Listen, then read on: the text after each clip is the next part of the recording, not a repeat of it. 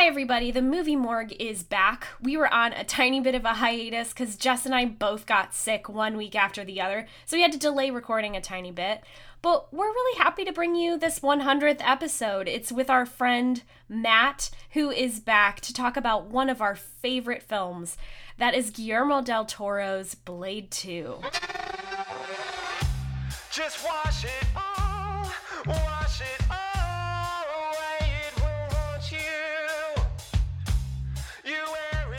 Guys, gals, and non binary pals, welcome to this special 100th episode of The Movie Morgue, your premier movie autopsy podcast. Yay! I'm your host, Jess Whitmore. And hi again, everyone. I'm your co host and producer, Annie. And joining us today, friend of the show, Matt. Hello. Hi, yay, you're is back. I, Count Matt. I come from a long line of ungathered vampires who are all nasal, but we require blood and mucus to survive. Okay, well, Matt, why don't you tell us what you've brought today? This is a very special film to you and one we've wanted to do for a while. Uh, yeah, Please that's absolutely the case. Um, we are going to be covering Blade 2. Not Blade, the one that kicked off the Marvel Universe for the entire world, but its sequel, Blade 2. Everybody remember Blade 2? They better remember Blade 2. They better. I remember Blade 2. Do you? Mm hmm. Cool. Yeah, no. So it's Del Toro. We fucking love it. Uh, let's talk about context real fast, because um, first of all, just for this recording, I know Annie and I both actually watched both films back to back. Um, Yeah, Matt, we did, did. you, or did you just watch the second one for Uh, this? in, in preparation for this one, I just watched Blade 2. No, just because I've got a, a busy schedule. I think that's fair. That's fair. Okay, so that no, fair enough, fair enough. That just does solve a question that we did have. Was kind of like, for me and Annie at least, it was a little difficult because it's like, eh, can we talk about them separately? Because like, it's not that they they're bad films or like they don't that they naturally be together. It's just watching them back to back, and there's a lot of mm-hmm. commonalities that you can kind of like discuss. And it's the hundredth episode. It's a little special. We could have talked about two movies. Um, but yeah, no, like I have not seen this movie in well over a decade. Oh boy. And holy shit, it's from fucking 2002. We're old. yeah, I know. We kind of are. but it's still it's a golden oldie. So. Matt, what's what's your context for this film? Why is this your favorite goddamn film? Uh, Do it's tell us. just so this was one of those movies that I don't know if you folks had cable back in the day. That's it would come up on like HBO every like five hours or every Tuesday just to fill in time because it was like oh this is like an R-rated action movie. This is the perfect thing to fill in a time slot. And just from trying to find something on the TV, I ended up seeing Blade 2 so many times of just being like on the sci-fi channel or HBO or things like that. And this was before I knew Del Toro. This was before I was super well versed in like horror stuff, and it was just this radical rein not reinvention, but take on classic vampire iconography, but with the badass action of Blade and Guillermo del Toro's twisted vision. And it was like this is amazing. And so for years, I just loved fucking Blade 2. And then the more I knew about cinema, the more I realized that it was a kind of, I don't know, a lightning rod for so much of the, the best talents in film was in Blade 2 of all movies. And that makes me very happy. So that's why I love proselytizing about this movie.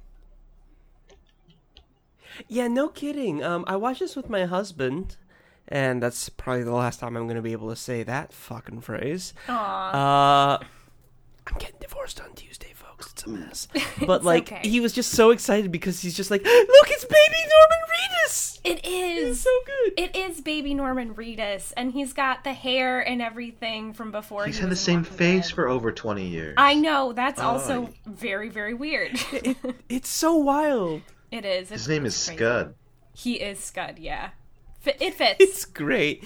And you got fucking like Norman Perlman's a bit of a baby too. Like he's not young, but he's so much younger than we think of him. Oh, you mean Ron? Yeah, no. I'll always think of him as a dude with white You hair. got Donnie Yen in there. It's crazy. It is Donnie Yen. It's Donnie Yen with eyeliner, which I completely approve of. Yeah, definitely. So That is kind of weird. I, it's, I, I can't. it's just a good time. I, I don't know what the fuck they were thinking with that facial hair, but whatever. Well, they probably looked at a lot of pictures of skin. Annie, um, so how did you come to this movie originally? Um, my partner and I watched all three of the Blade movies during our honeymoon. We kind of had like a movie marathon. Um, at certain points, I think it was because I got sunburn at one point, so that was what happened. And we just had a really great time. So we have amazing memories associated with all three of these films, really. And we both have a very great love for Blade 2, which I think is the strongest entry into, um, you know, the franchise. And also this weird affection for the utter plane crash that is Blade 3. So we watched them during our honeymoon. Both of us kind of came to this series during college. We saw the films, I think, on FX. Again, I know a lot of my uh, film watching experiences have come from that channel. So, yeah, that was how we came to it. Jess? I mean, yeah, I kind of like. I don't really remember when I saw this. Like, I know that I've seen it like years and years and years ago, and I liked both of them. I have strong memories of the film, um, to the point where like it's just it was. I was having like that fucking like you know Matrix plug-in moment where it's like I know what the next line is. It's like it wasn't a dud. Like it, it just like the beats just started coming back to me. So like I was familiar with it. I just honestly cannot place where I first saw it. I just know that I remember liking it. And like the last time I saw this, I didn't know who the fuck Del Toro was. oh, that's So- super interesting. It's been a while. That must have been a fascinating experience. That's got to be a weird awakening. yeah, definitely, definitely is. Yeah, and uh, I mean, like that's the other thing. Also, is like, j- I, and I think this is important just for the sake of discussing this as a franchise, which I think we're going to have to do a little bit. Is Oh, Jess. I uh, I haven't seen the third one yet. I have knew caught like glimpses of it on cable or I like in knew the it. airport or something, but I have not seen it. Oddly enough, I think Annie are gonna have Annie and I are gonna have different opinions because I have no need for ever watching any part of Part Three again. It just uh, it just doesn't come up in my list of priorities. Blade 3 is, as I described before, an utter car crash in Utter. slow motion. And I think that's part of what makes it so interesting for me to watch is that this is what happens when you give the material to somebody who does not have the rigorous sense of narrative that uh, Del Toro has. Um, but yeah, at some point you definitely need to see Look, it. this is what I know from cultural osmosis. Is it Okay. was fucking uh, it was Ryan Reynolds' preemptive penance. yeah, That's all I know. uh, yeah, that's not inaccurate. So let's let's let's let's talk about this fucking movie instead of all the other fucking movies. is not a Okay. I'm already having enough trouble like separating out the blood rave. Blood Rage. Blood Rave, Blood yes, the Blood Rave from the first movie. Blood rave is the first movie, and you're the one who says we can't talk Rave. about it. Okay. It's okay. This one has uh, European perverts instead. That is true. That's true. well, yeah, w- w- it's it's there's still Matrix parallels to be made. There are. Oh god, what a time capsule! What a fucking time capsule. So, how do we rate this one? And um, Matt, let's start with you. Like on a letter grade scale, where do you put this film? Okay, on a letter grade scale, um, like the best podcast guest, I'm gonna give a convoluted answer that defies your easy grading system. Perfect. Um, I but like those. I would say that this movie, as it is right now, is a retouch away from being perfect. Um, it's not, it's some of its action or some of its interpersonal relationships are a little wooden, and that's kind of okay, at least in my book, for an action film.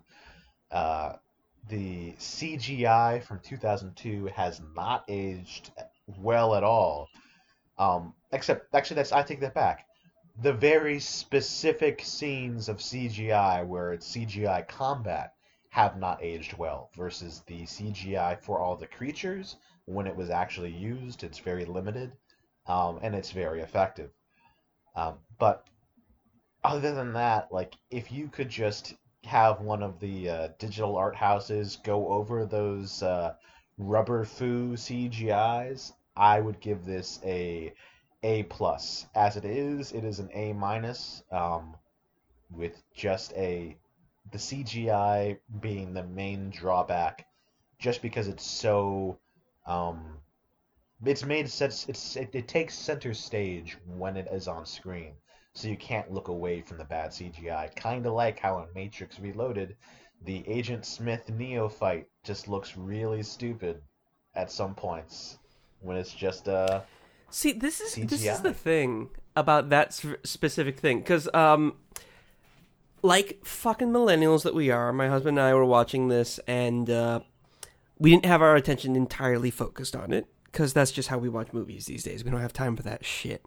But um we we were watching it and um I did specifically when the Godlights fight, you know, in the factory. Um, I did specifically say, put down your fucking phone, watch this, because here's the famous shot. Now, here's what I'm going to say about that specifically, though, is like, yes, those two shots with the rubber foo are famous, but I really actually like the rest of the CGI use in those, specifically because you can tell when they're using it and it does pull you out of it a little bit, but they also use it for these really ambitious camera moves. Yes. Yeah. Like, it's so anime. Like, I Very much really so. want to see Guillermo del Toro do well, an anime. that's now. why. I just do. speaking of you know anime, that's one of the big things that or one of the big influences of Blade Two that uh, Guillermo del Toro specifically cites of why he loves working with uh, Wesley Snipes, because according to him, nobody could pull off a fucking superhero pose like Wesley Snipes, because he would just like he Oh, would do good. the poses and like the fluid motions better than anybody else in the business. You know, that's at least that's what Del Toro said. Oh no, we we got to come back to this. I'm I'm this is juicy stuff. Annie, how would you how would you grade Blade Two, the bladening? The bladening. so I'm going to go ahead and give this one a solid A minus. I do think that there are issues with the CGI. It's a little dated. However, I really like the style of it. Um, and by that I mean the sort of references to anime through the sparks flying off of swords, the crazy high kicks in that sequence in front of the floodlights. Um, I think that those were visually very ambitious, and I like that about the style. I also like the way that this is filmed compared to the first movie. The first movie is all about these kind of like epic um, shots, which are set up very much like um, history paintings. There's a real sense of epic heroicism to all of that camera work. What I like about this movie is that it's shot more on the scale of its characters. It follows people around. So there's more of a sense of the camera moving through space, and I love that. The last bit I'll say is that I think we've seen a lot of fantasy and superhero films that do not tackle the theme of white supremacy well. Blade 2 is, I think, and the Blade franchise overall does that really well by focusing on blood and kinship and chosen family. And that's one of the reasons why I'm so intrigued by this series overall. Jess, how about you? All right. Yeah, I would put this at a high A minus, low A, and I'm I'm gonna go ahead and say an A minus, um, just to be consistent with Matt here, because like, here's the thing, and this was a really difficult thing to realize as I watch these movies back to back, is I think I like the first movie more. And Matt, you can you can hurt me now. Um, but let, let, let me explain why I feel that way. Um, I think there's more meat on the bones in the second movie. But the first movie, I think, just has a much tighter script Mm, that's fair. And is like I would I would watch the second one to indulge in the filmic experience, but if I wanted like a narrative experience, I'd watch the first one. Oh, okay. I just feel like that's a little bit tighter. Okay. Um, but they're both very good, and like it's very close. It's not like uh, oh, you know, the second movie sucks and the f- original's the good one. Like that's that's not how I feel. Um, it's just I I it surprised me, and I have to take note of it because I remember this kind of cultural zeitgeist of like, oh no, the second one's the good one. I mean, the like I didn't remember the first one that much, and having watched them both back to back, the first one surprised me with how good it was. So I think it could just be a matter of expectations versus experience because the first one surprised me and the second one was kind of what I expected. Okay. If like a little a little bit less. That's super interesting because I am the exact opposite way with these two films. I think that Blade 1 for me is the film that I watch in the background. It's the one where I don't necessarily have to pay attention, but which also has really, really strong visuals. So I really like that about it. I think that's a very, you know, visually intriguing movie. But for me, Blade 2 is the movie that I watch when I want to think about the story of Blade and hear more about that. You know, that makes sense. It makes sense. Uh, I find myself in the same uh, position of Blade 1 for me is very much a background movie, whereas Blade 2 can be a background movie. However, like, as it's evidenced by my experience, like, I keep getting drawn into that movie. Whenever I see snippets of it, it's like, oh, I just kind of want to keep watching. Because it's, I would say that Blade 1 is more of a singular product or singular vision. It's got its own like this is what 90s vampires, early 2000s like the idea of that urban I don't know, master of the universe kind of vibe for the vampires, like that edgy 90s-ness was all worked into the first Blade. Whereas Blade 2 doesn't do any of that and instead kind of creates its own thing, riffing from like classical uh, vampire tradition as well as the like 2000s cyber goth look. And the result is is weird as fuck. Uh, and I love it. I love the Reapers so much, but it's not. It doesn't have the same. Uh, I don't know impact or aesthetic as the first one. I'm not really sure how to put it, but there's more that catches my eye in part two and makes me want to keep watching than part one. That's fair. Um, one thing I kind of noticed was um, okay. So this is this is the thing to think about for me. Is um, fuck. What was I talking about? My brain. My brain's farting. Oh yeah, no. This is the thing that's really fascinating for me is what a time capsule these movies are Yeah. and how different they are. But what's Yeah. fascinating for me is that Blade 1 is pre Matrix and Blade 2 is post Matrix. And I really cannot divorce that realization from my experience of the films. That's fair. Um cuz like and that comparison is not I think super kind to Blade 2, particularly because and I think this is the biggest weakness of the film for me is the kind of like the um not the not the Nighthawk. What were they The called? Blood The- Pack. what was the Hunter Cut Scott? The Blood Pack. The Blood Pack is super weak. What? I uh, love the Blood Pack. Yeah. I don't know if I agree with that. I have questions. T- okay, tell me what the fuck Priest and Snowman actually They did. fought. Yeah. They were okay. So here, I'll take. Or, it. like- I'll- I will give you real word answers instead of just uh, what you call it, talky ones. Because I forgot this is a podcast. You don't just like say things. Oh. Okay, so the Blood Pack. The Blood Pack were not characters. The Blood Pack um had two a couple like two characters who just got enough characterization to have the whole star-crossed lovers when he gets turned into a Reaper and she doesn't to make it all things kind of tense. You had Donnie Yen being fucking Donnie Yen. Everybody had their weird specialty. And since most of them die, it doesn't really matter. You know what I mean? In terms of like they're there just to look cool and fight cool and have like a specialty when they're fighting for like the few scenes they exist in.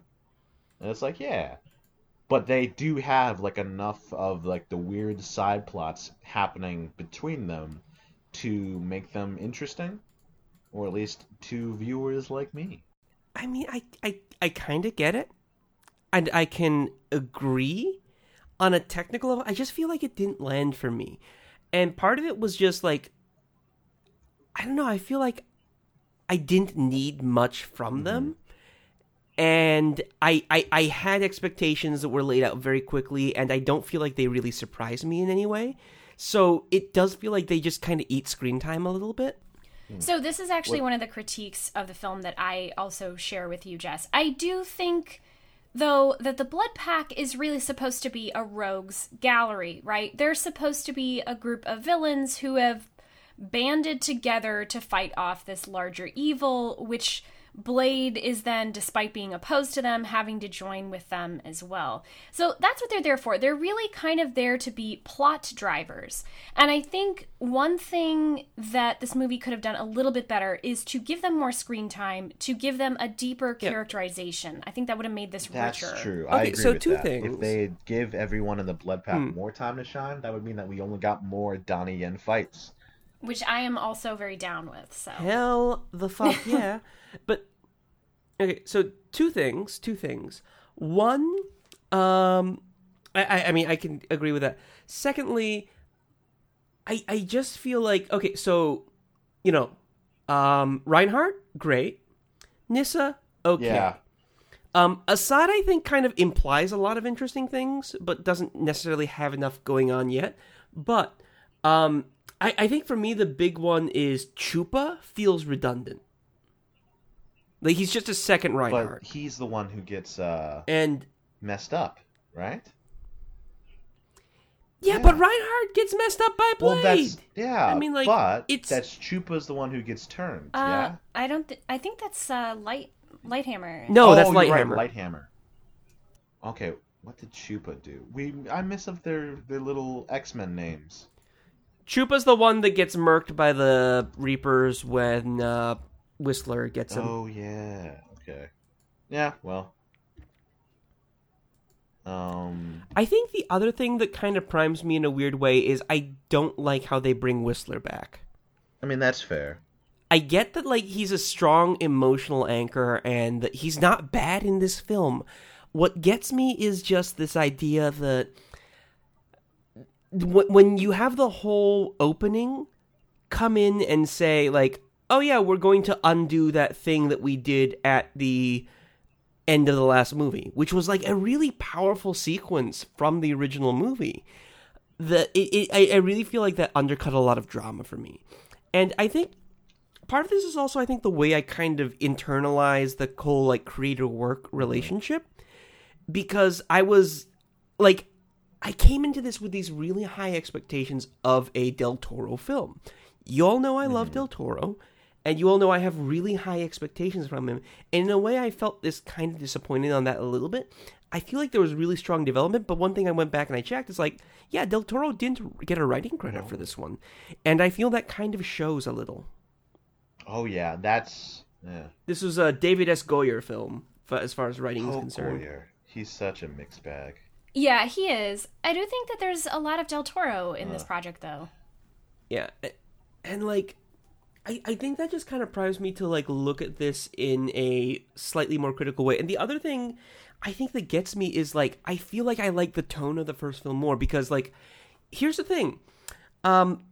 You know, you mentioned the humor in this, and I do like the humor in this, but the humor in this feels, I think, more divorced and externalized from the universe than it does in the first movie. Because in the first movie, it's this kind of like cold, callous, black humor. It's like, you know, we're not running a charity. And in this one, it's quips and it's catching the sunglasses. You know, some motherfuckers are always trying to isolate Uh, a pill. that's one. You think Number I'd forgotten That's it fits one. better with two. That- that's in one? I Yes, agree. it is from the first film. Where you're right, but it feels It- like oh it's right, two okay, no, no, line. you're fair. Yeah, no, he said that in one of the readings. Like he just he just does That's something he just fucking says. Yes. He just fucking says he just that. does this stuff. Goddamn. Um and that if was he didn't do the whole tax fraud and Blade Three, I'd Oh love yeah. it. Yeah. Um but yeah, no, I think this is why Del Toro likes working with him because he says things that make sense for the character. And so Snipes is one of these actors who I think gets written off as not knowing what he's doing. Um, but he is very conscious of the character and conscious of the choices that he makes. I also want to say, like, I kind of like some of the jokes that they set up in this movie. I think there's a lot more meta jokes, like jokes with the audience as opposed to jokes inside the story. like when he doesn't smash his motorcycle into his car and then blows a kiss at his car. um, or winks at it. it that's good stuff. Like, it's a good joke. I liked that. I thought that was kind of cute, and it is this joke with the audience. So I think there's a different It's, form uh, of humor going on here. How is it? This is the. I apologize to everybody who doesn't watch DC animated films, um, but this is this kind of a situation that you find it in the most recent uh, Justice League Dark film, and that is what happens when you make the outsider the straight man. And in that one, Hmm. Batman has to team up with all of DC's supernatural, spooky heroes who all deal with magic and demons and all that weird shit. And he's just a kid who watched his parents die and has a lot of kung fu training and some nice toys. So, like, normally he's like surly, whatever Batman. But when you surround him with a bunch of weirdos, it's like the inner comedian comes out. And in Blade 2, it seems that's the approach they took, and like that's the way they took the character, is they kind of take all of the brooding um, seriousness of part one and I really just drain it away so he can be the wise ass who's reacting to all these weirdos. And like that's how you get my favorite line of the film is when he's facing off with Reinhardt and you get ooh so excited. Oh, that's good. There are so many good GIF moments. I Oh, love yeah. Oh yeah. Um, but like, th- th- and I think this is an important thing. Like, and I think what this kind of approaches for me is like the fundamental appeals of the film, and I think there is a difference between the fundamental appeal of Blade One and Blade Two, and I think Blade One just struck me as such a fascinating film compared to this one because of the contrast with what a superhero, what a Marvel film is in this modern day and age. Hmm. Like, that's fair.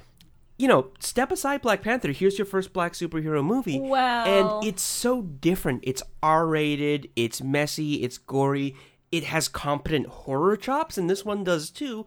But, like, the tone of the first one feels more divorced from what we kind of expect from a modern film. And I feel like it's more singular and it stands out more in my mind. Yeah, that's fair. To go back to what you were saying before, though, Blade is not actually the first black superhero in film. Um, Spawn comes before him.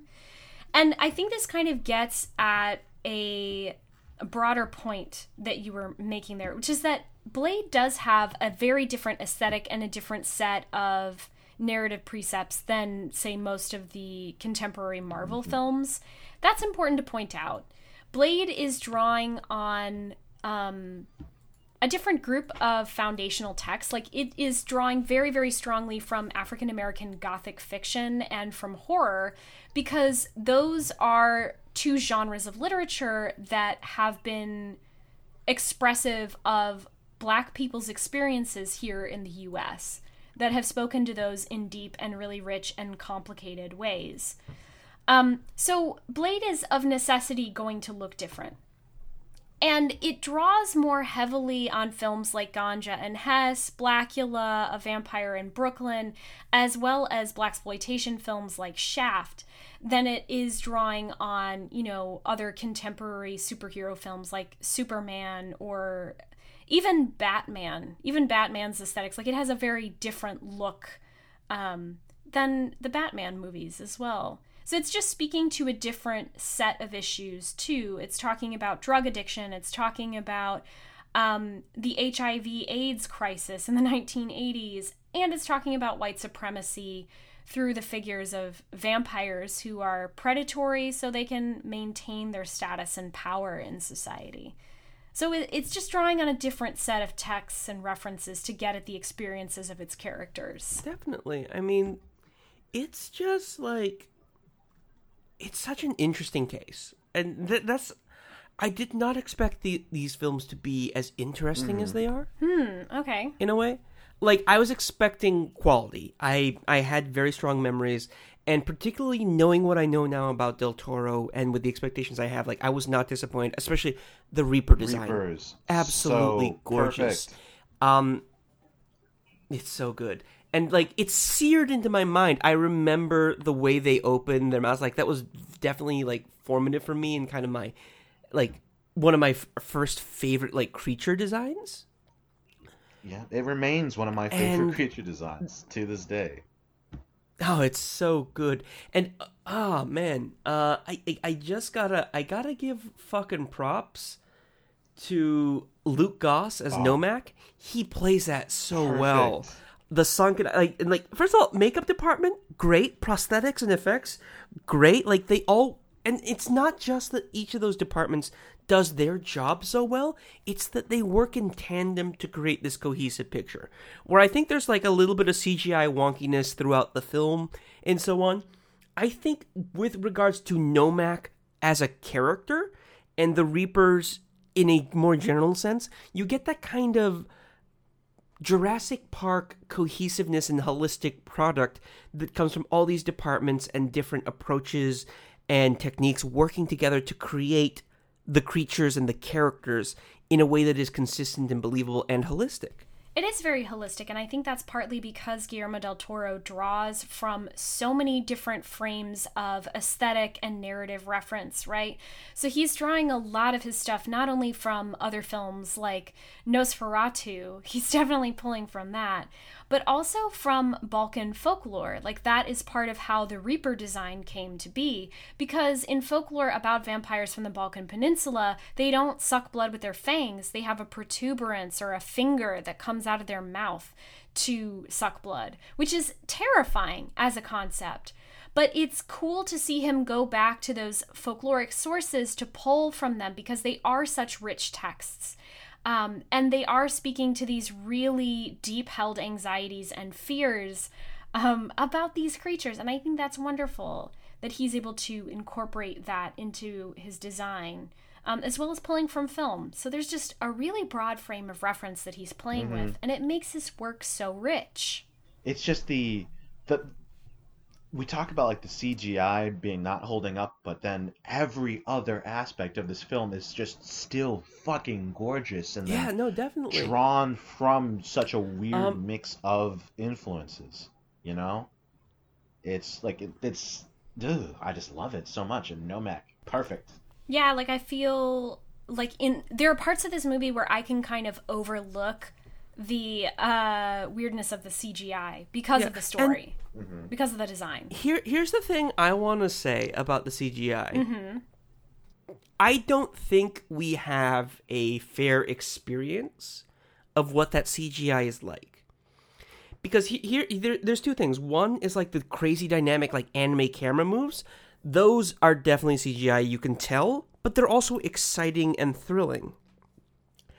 And I really like mm-hmm. those. That's because the fights, even with the CGI set pieces, or they're saying set pieces, it's a fight scene. You know, it's only be like it's like maybe ten seconds of screen time, but the fight scenes were all choreographed by Donnie Yen. He's the guy in charge of the fight choreography. So like the quality continues, even like you'll have like the weird CGI kick flick, but you'll have an amazing camera move that takes the fight back to Yeah, ground level. But specifically though with the two in the suits, which by the way, um like I said, I was watching this with my husband, and when they turn on the god lights and the apertures in their goggles Oh, close, I really that's love Del that. Toro. That's Oh, the yeah. Del Toro detail. Yep, that's Oh. the That that's where you know you're in a Del So Toro film. And what I really loved about that is like it's so it's so good. It's so good. But like specifically though, like the two famous fight scenes that are like the beginning and ending ones. the, n- n- it's the same fight scene. It's the two famous okay. shots that are like really obvious CGI. Um, is like you know when they're doing like the fucking flipping kicks and they're right in front of the lights and they're obviously both CGI. I've seen that in gifs. I've seen that in YouTube complaints. Like I cannot, but h- I don't think when I first saw this, and I don't think I saw this in theaters. I think I saw this on cable, like you guys. I don't think that when I was younger and when this mm-hmm. movie was fresh and in a pre YouTube, pre internet movie discourse time, I don't think I would have caught it. I mean, maybe I would have because, you know, I became an animator, but like that's still in a time post internet, post this new paradigm of film discussion. And at the time, I think it it goes by fast enough that you can let it go. Mm-hmm. Yeah, that's like me and Annie give it an A minus, including those flaws. You know, it's not those are flaws for sure, but they don't actually ruin the movie. You know, so let's let's talk about Del Toro for a second because it's kind of fascinating trying to place this in my own kind of mental canon because part of what this film is is really informed by the expectations that I have for Del Toro as a director. He's one of my absolute favorites and Matt, I know he's one of yours too. Um but I mm-hmm. feel like my expectations for him have become and they're I think at this point very much informed by his modern work, which I think is more developed and elegant and refined. Mm-hmm. And there's mm-hmm. still the fundamental core of what I love about his work. And I think it's still strong and it is still a good example of his work, but it is a good example of his eerie early period and it's much closer to something like Hellboy than it is to something like Shape of Water. Yeah. And part of it is not having mm-hmm. that necessarily Yeah. correctly calibrated expectation. And so when I went into this, I'm like, Del Toro, mm-hmm. I'm so excited. There's going to be like a heartfelt monster. I'm going to cry for the villains, and it's going to be so good. And I got a little bit more Hellboy. Hmm. And I, I had to adjust and I had to recalibrate mm-hmm. halfway through the film to get there. And I still love it and it's still incredible. But that slight dissonance did kind of, I think, undersell. But what is kind of interesting, because Annie, you were talking about Damaskinos, and that does i think kind of hint at where he goes later like it reminded me it was so gothic it like that whole section reminded me very much of like you have the compound they're in which is very you know um what is it called again? Rpd the the hellboy organization? Uh, the it was very that you know. Yeah. Bprd there we go. Um, so you have that, but then you get inside and you have that like key shaped pool of blood, and you have his really long robes and that beautiful, beautiful, you know, makeup and prosthetic application and the character design, and that that felt a little like Crimson Peak to me. Yeah, I can definitely see that. So like it's really fascinating looking at Del Toro's earlier work and like I know this isn't like, you know, his like you know, Latin American cinema, like, you know, Devil's Backbone stuff. This isn't like early, early Del Toro. This is early Hollywood Del Toro. But you still see the roots of where he goes and you see I think aspects of both what he's known for in his more commercial work and what he's known for in his more, you know, like I guess Oscar work, you know? It's it's interesting. With Blade 2 was his first Hollywood film coming off of Mimic. Now Mimic, despite being a really enjoyable film, is um, as his called, it's like his his neglected child. It's the one he had the least control over. There was uh, was made for the Weinstein Company, so you had to deal with that motherfucker. Um, and just so many hobblings to his like you know creative uh, control. Blade 2 was his first movie after that, and you can see that all of the things that remain constants through uh, Guillermo del- Toro's filmography, which honestly I'd say comes down to set design more than anything else, of that is consistently great. Um, but Blade 2 has that gothic, moody, um, sexy, ancient combination that you find in like Mimic, you kind of find it in The Devil's Backbone, you sure as hell find it in Cronos, and Hellboy has the same deal. I'm actually kind of shocked to find out that uh, the guy who played Nomak is the same guy who plays uh, Prince Nuada in Golden Army, who kind of has the same Very similar has the same vibes. Very similar arc. vibes. Yeah. That's Del Toro. He really likes to iterate on variations of the same ideas. Yeah. Um one thing this is one thing I noticed is like going through this in the cast and just like seeing people pop up is like there are so many people that I I feel and like I I feel like this will be backed up by like interviews and stuff but I'm I'm I'm going off the cuff here so I'll I'll be transparent about that. Is like I feel like there's a lot of people who just really love to work with Del Toro. You know, you got Norman Reedus, he collaborated with him for fucking uh, PT and all that that was going to be a thing that fucking thanks Konami. Uh, you know, you got Ron Perlman who obviously worked with him in Hellboy, uh, came back with him for um, Pacific Rim. You know, and it's just like I f- there, there's there's absolutely like this kind of all-star cast to this that I don't think necessarily were the hugest stars at the time. But first of all, I love that vibe. I love there's movies like that, and I, am trying to remember the one that we did cover where it's like, oh my god, this is before everyone got famous. Um, I can't remember it off the top of my head right now, and I feel like this is one of those, if even if it is a little bit lower key.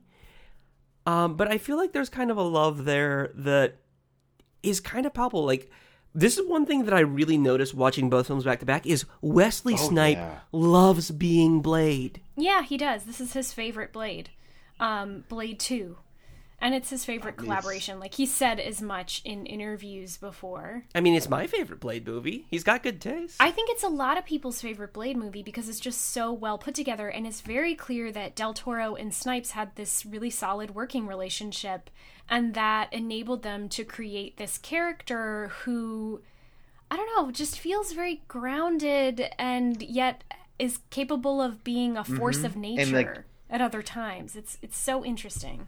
And his physicality is just so on display in this one. Yeah. Like, I, I came Oh, up yeah. during the Us review, but like that's that's his secret it's power. that, like, wonderful. I don't think many uh, superhero films have were ever able to replicate. Is that he gets the snappy, fluid motions from pose to pose, and like he knows how to do it. And it when you see it in action, like that's like oh shit, that's how it's done.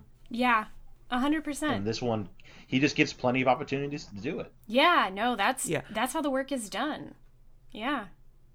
I'm gonna go ahead and say, and this is maybe my own baggage here, but like, I really suspect there's some frame cutting going on in there. Um, which is where you film something at a regular speed or even at a slightly higher frame rate, and you strategically cut out frames to snap into poses a little bit. It's something that I'm trying to remember. There was a film recently where I'm like, I think they did that, and then I was watching a behind the scenes or there was something, and they mentioned doing it. I was like, I fucking called it because this is a technique that like I'm not going to say I invented because I fucking didn't, but like that I came to in my own time as an animator, and seeing people do that in live action is incredibly exciting for me. Yeah, I mean, I really like the physicality of that, of cutting out small frames to make the motion that much more like. Sometimes it's jerky, or sometimes it's more rigorous, um, more solid. Like it, the motion seems more practiced and, and flawless, um, which is what I kind of think we see with Blade here. And I really like that technique. I think it also underscores the fact that vampires and a lot of the other beings in this series operate on a different level when it comes to time. Like, time just works differently for them. So, I like what that's doing aesthetically and narratively. Yeah, but like this is one thing that I think is very consistent with Del Toro's film. And I think it's something that's kind of hard to quantify because this is something that I think was fulfilled here. But when I know Del Toro is at the helm, I know there's going to be good talent because I know there are people who love to work with him. And it's it's hard because it's also not really a specific group of people. Like there are certainly people who have worked with him on multiple occasions who keep coming back for more projects with him, but also like I, I if I had to you know throw this out to conjecture, I think he's very good at negotiating with and building these really good working relationships with his actors. So even with actors that he works with for the first time, he can pull out these really amazing performances. I mean, I'm not the most familiar with his filmography. I'll be the first to admit that. I have still to this day not seen Pan's Labyrinth. Oh, we But- should remedy that. When he's working with like Shape of the Water, I think he was working with a couple of those actors for the first time, and those were incredible performances. So when I think of Del Toro, I think of first of all like this incredible attention to detail, this incredible direction and set and production design, but I also think the performances are going to be rock solid. And they are. Yeah, and I think this is just kind of a hallmark of his work. Like Guillermo del Toro is a people person, And and, by that I mean he's interested in humans and how they relate to one another, and these sort of like interlocking systems of oppression and refusal, and that comes out in his work because it's so character driven. And we all know that there's a new Blade series that's going to be coming out from Marvel. And, you know, I would love to see oh, Del Oh, Toro sure. direct. I would love to see him direct one, but I don't think it's going to happen. Oh, absolutely. I, I, I don't. I can't see Marvel ever hiring Del Toro though. Yeah, and He- that's frustrating. He needs like this. This is one of the things that they've done, and ever since someone pointed this out in like some article somewhere, like who fucking knows at this point. But the fact is that they hire TV directors so they can have more executive production control. That bugs the shit out of me. Like that has honestly really poisoned the well for me with the Marvel films I specifically. mean, Disney's kind of poisoned the well for me on that one. Of they kind of create okay movies that fundamentally just are all variations of the same goddamn Iron Man movie, or have no fucking colors. But they, that that problem existed before Disney took over, I though. mean, Let's be real. I I now that Spider-Man Into the Spider-Verse exists, I have absolutely no reason to ever watch Doctor Strange. Yeah. like, I think I've watched it point. again, and Yeah. it's like, you know what? Nothing this movie does Yep. is better than Into the Spider-Verse. Yep.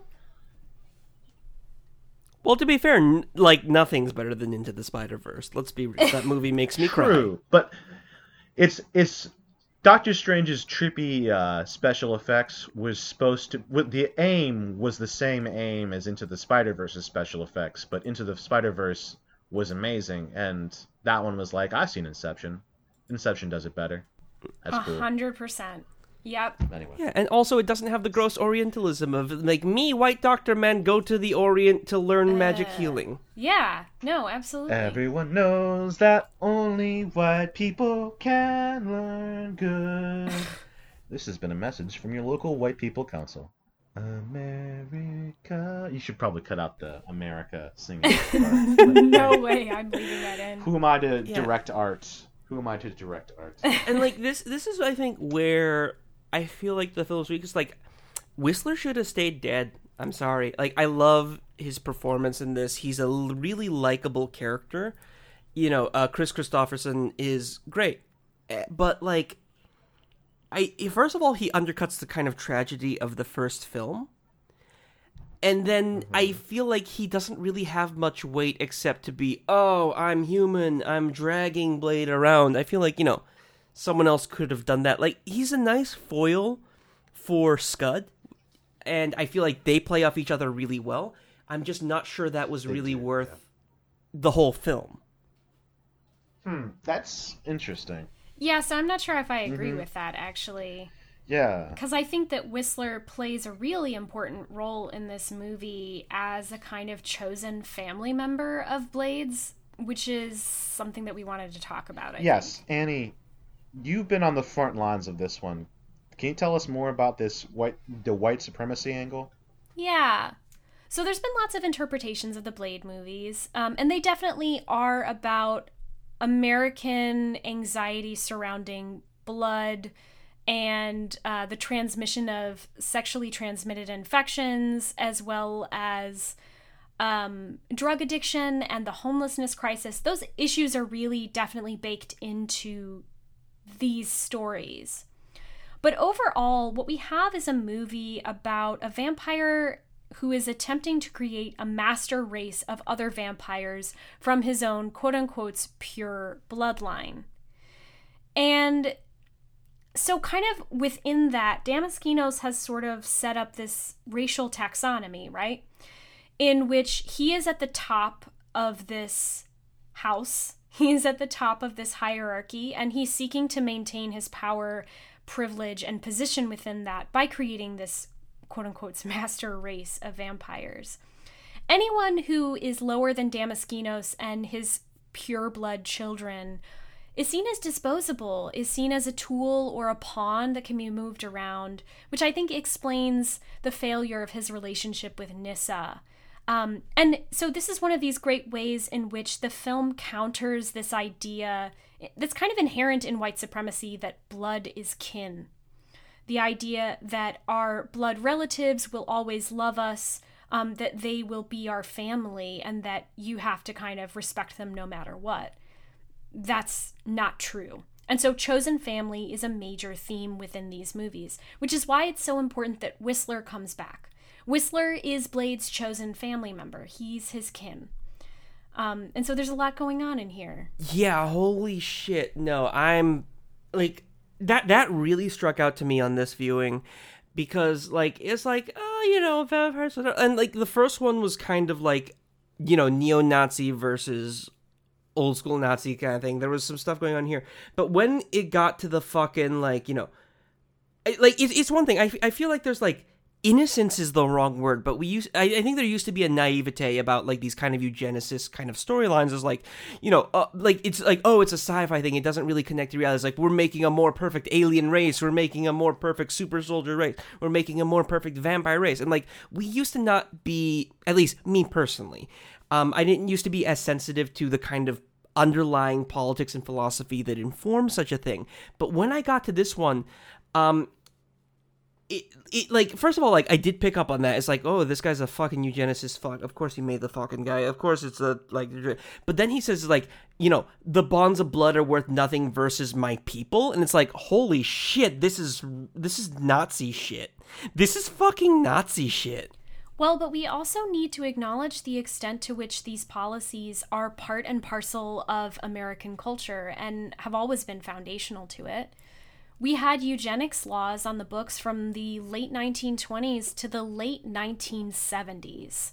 So we were sterilizing people legally so that they could not pass on their quote unquote bad blood and the Nazi regime actually drew a lot of its ideas from American Jim Crow policies, like eugenics, like segregation policy.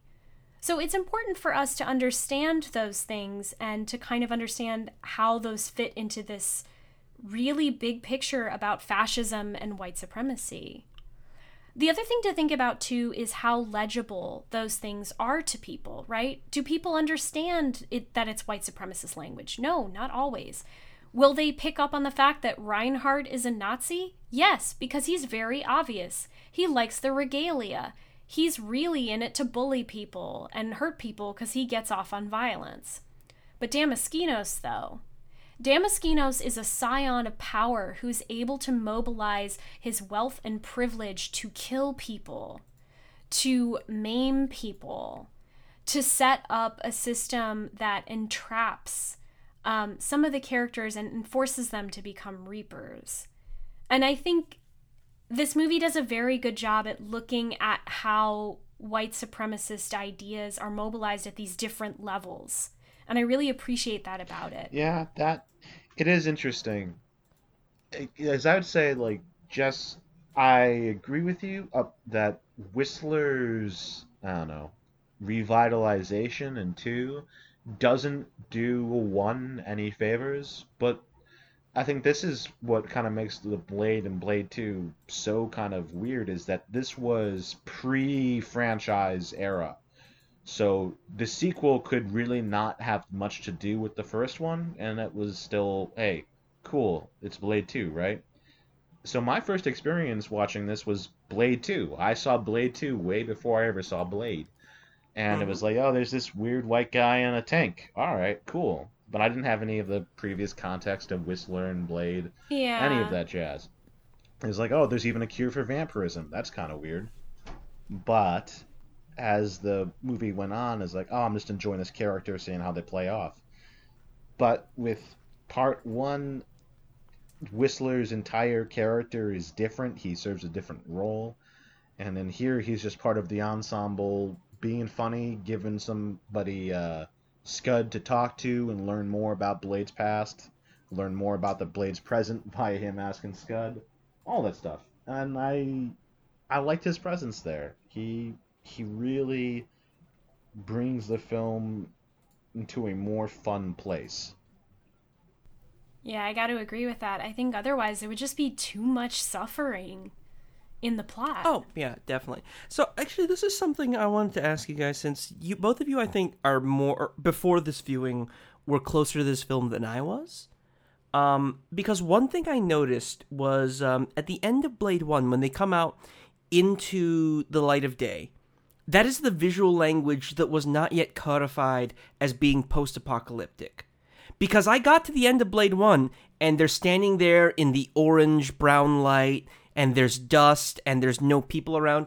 And the only thing I could think is because I'm watching this today in a different cinematic cultural context, the visual language and what I'm picking up is so different because I think like it it went uh, in you know 1998 that was hopeful that was daylight that was the end of night but we've had so many movies since then we've seen so much stuff since then that my reaction to it was informed by a different you know literary canon of film so yeah so i'm kind of curious for both of you since you have a closer connection like do you feel like your read on this film um really changed that much um in, in the last time you've seen it versus you know today I don't know that my read on the film has changed all that much. I think I understand what you're saying.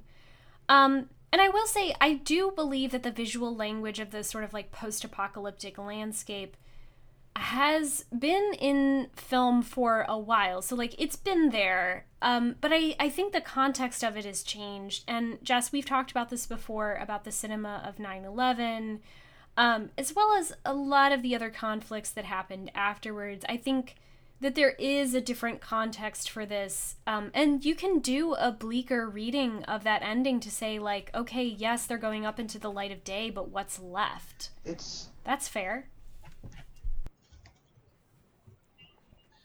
I, I think the real challenge of I guess this episode is that I as a lover of Blade 2, I don't think I've no, I don't think. It's very clear that I've seen this movie in a different way than you, Jess, and that the different parts of it stuck out to me.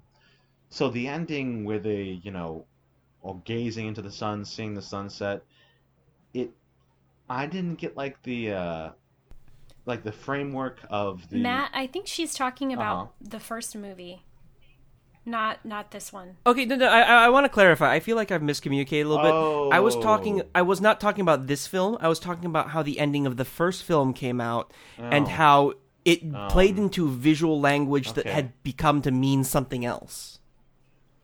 Okay. Like carrying her into sun, dying in her arms. That I love. That that's great. I'm not saying that's post-apocalypse. I'm saying that the visual language of film as a whole, and I was providing an example specific to the previous film, has changed, and in ways I think that's informed some of my readings. You know, I can't say that my uh I don't know, film library or internal library has changed too much since I first saw Blade 2 of just a I see what you're saying about the apocalyptic imagery or the way that that's what that means now, especially with uh especially with how much uh, post-apocalyptic stuff became, you know, in the vogue. How, but that it's weird watching Blade and Blade 2 I I can't really see like the post 9/11 cultural shift. You know, there's something about it that just really grounds it before that framework, you know? At Yeah, least 'cause- for me. I mean, I think it was coming out at the same time that first one, but yeah, how do we read this after 9/11? Oh Well, man, we, we we almost made it through a movie everywhere. without talking about 9/11. Yeah, good good catch. It's like any good mm. catch. Oh, well, thank you. Yeah. Thank you. Yeah. But I think that's the difficulty here is that that is such an all-encompassing event that I can see it impacting the way that we read post-apocalyptic fiction. At the same time, the emergence into daylight is not necessarily a happy ending. It's an ambiguous one. It's about is leaving open new questions to be answered. Well, this came out in uh, in March 2002. So this was pretty much cut and print at like in the wake of like I exempting like extensive reshoots. I don't think you could have changed this movie. Um and I, I'm I'm thinking about this, uh, or at least I'm trying to think about this. And what I what I'm coming back to a little bit here is this idea that this is a smaller scale film in a lot of ways. Yeah, I mean, you have these really elaborate sets, but it's places, much smaller than what we But see at after. the same time, when I'm looking at this film, uh, what I see is that the stakes are smaller. in that like you have things that are going on, you have these characters, but like the it's the end of the world in a certain way. Like it's it's you you do have these high stakes where it's like what happens here will inform the fate of the world and will make like the bad shit happen. But you also have this sense that it's not going to end right away. That this is going to start set the dominoes in motion, but this is not the end itself. Which is where I feel like you get a lot of the kind of like high stakes game that we like to play in Hollywood.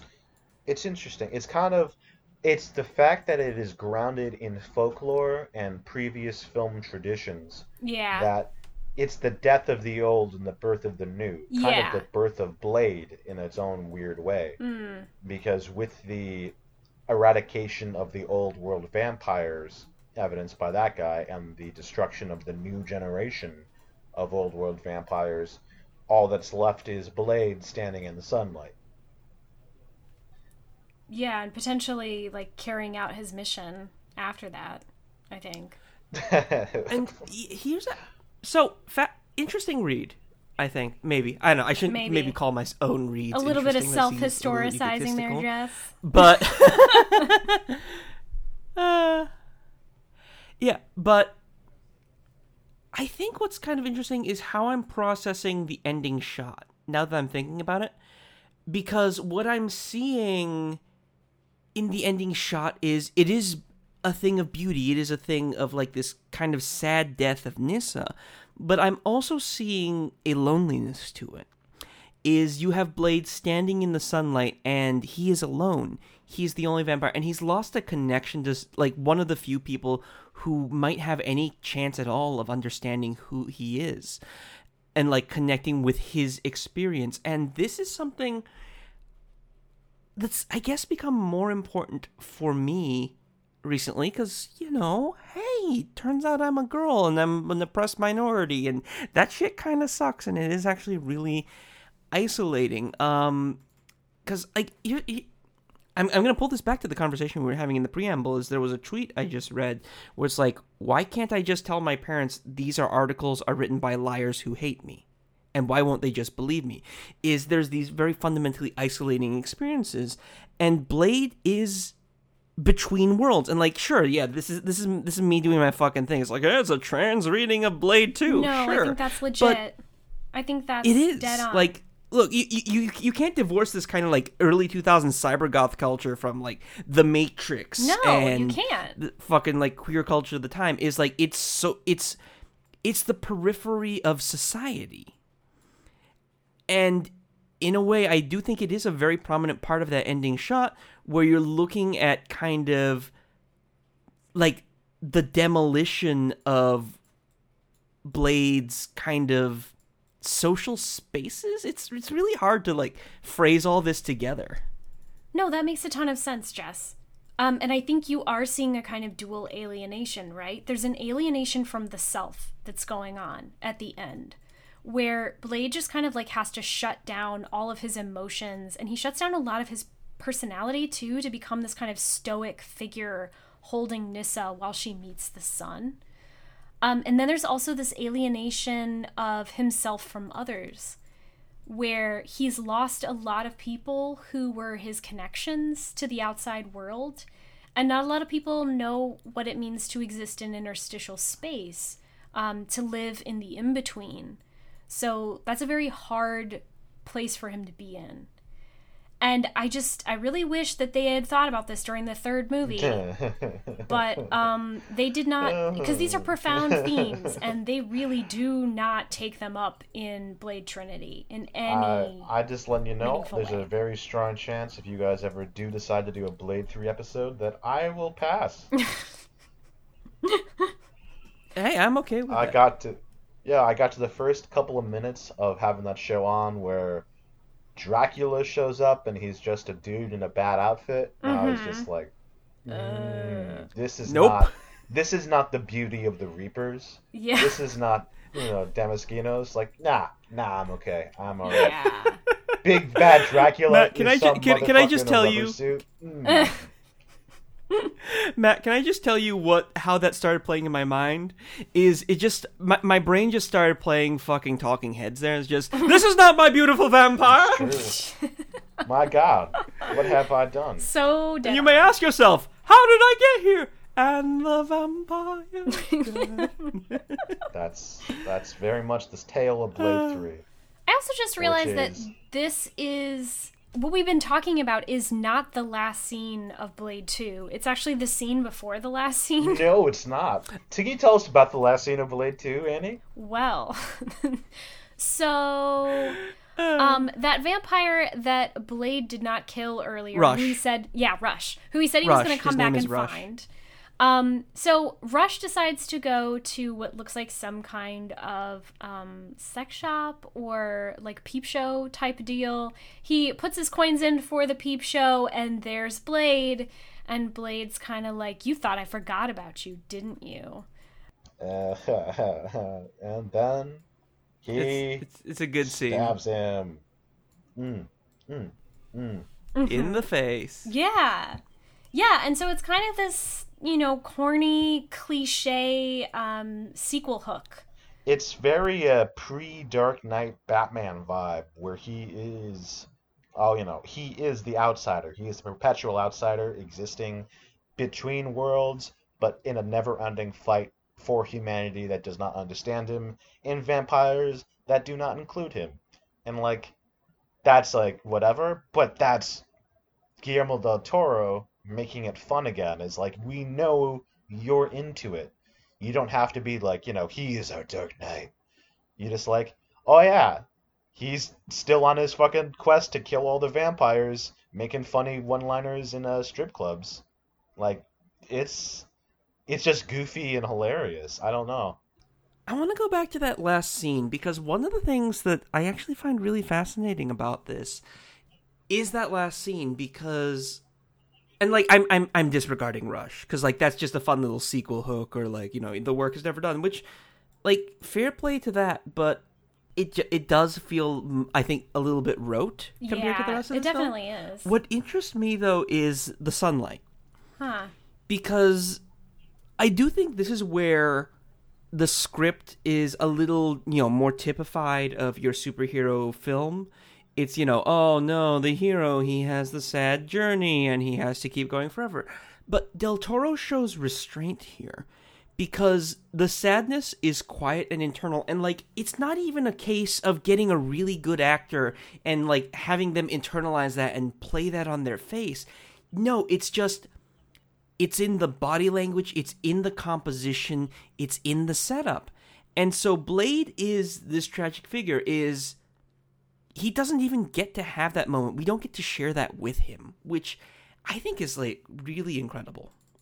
Like this I, I I'm kind of turning around on this honestly. Like I I, I had like I said I had these expectations and I had to kind of grapple with processing a Del Toro film uh kind of I guess fresh. Okay. But now it's like as I'm as I'm discussing it, as I'm going through, it's like no, there is. I think the back half really picks up. Yeah, this is one of those movies where when you start really looking at it, there is a lot of rich content. and just you know del toro does work and like I, I i think if i had to describe like what this process has kind of been like for me is just like i was i was looking for del toro and it took me a little bit longer to find him than i hoped That's fair.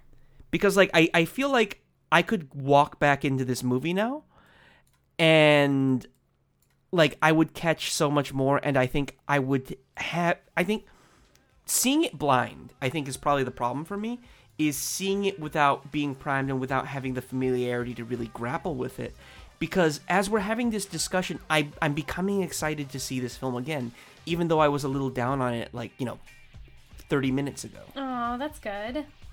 Yeah, it definitely improves upon further watching. Mm-hmm. It's just it never stops delivering the same hits, and eh, minus, unfortunately, that one goddamn CGI fight. i love that cgi fight though i'm Hey, If you sorry can find joy in like it, as an then you're animator, I think I get a little bit of authority on that, and I'm just like, this shit good. then slaps. you're good. But yeah, uh, this has been the Movie Morgue, your premier movie autopsy podcast. I've been your host, Jess Whitmore. And I've been your co host, Annie. You all can find me on the Discord. I'm dissertating right now, so I'll be around whenever I can, but please come and check us out and just talk to us because we like you. Jess, you can find now under the Twitter handle Jessica on Main. You can also find and support our podcast on patreon.com slash Jessica on Main. Matt, how about you? Where can we find you? Well, I am on Twitter at Spook Show Cinema, and I write for But Why Tho Podcast, a, a geek community, and you can find them at But Why Tho PC. Awesome. And thanks again for coming on, Matt. Like, this was great, man. You were totally right. This was the right pick for this episode. Um, and we were just so excited to have you on again. We also just want to say thank you to all of the people who have supported us, encouraged us, and offered us kind words over the past two years. It's meant the world to us, and this has been our most fulfilling creative project to date, so thank you. We've got some cool stuff coming up for you in the month of October. We've got uh, some new episodes coming out. We have a bonus episode potentially on the slate as well, so keep an eye out for that. We'd also like to say a huge thank you to Ipso Factopus for letting us use their song Trouble in all of our episodes to date. So thanks. And we'll see you next time, y'all. Bye.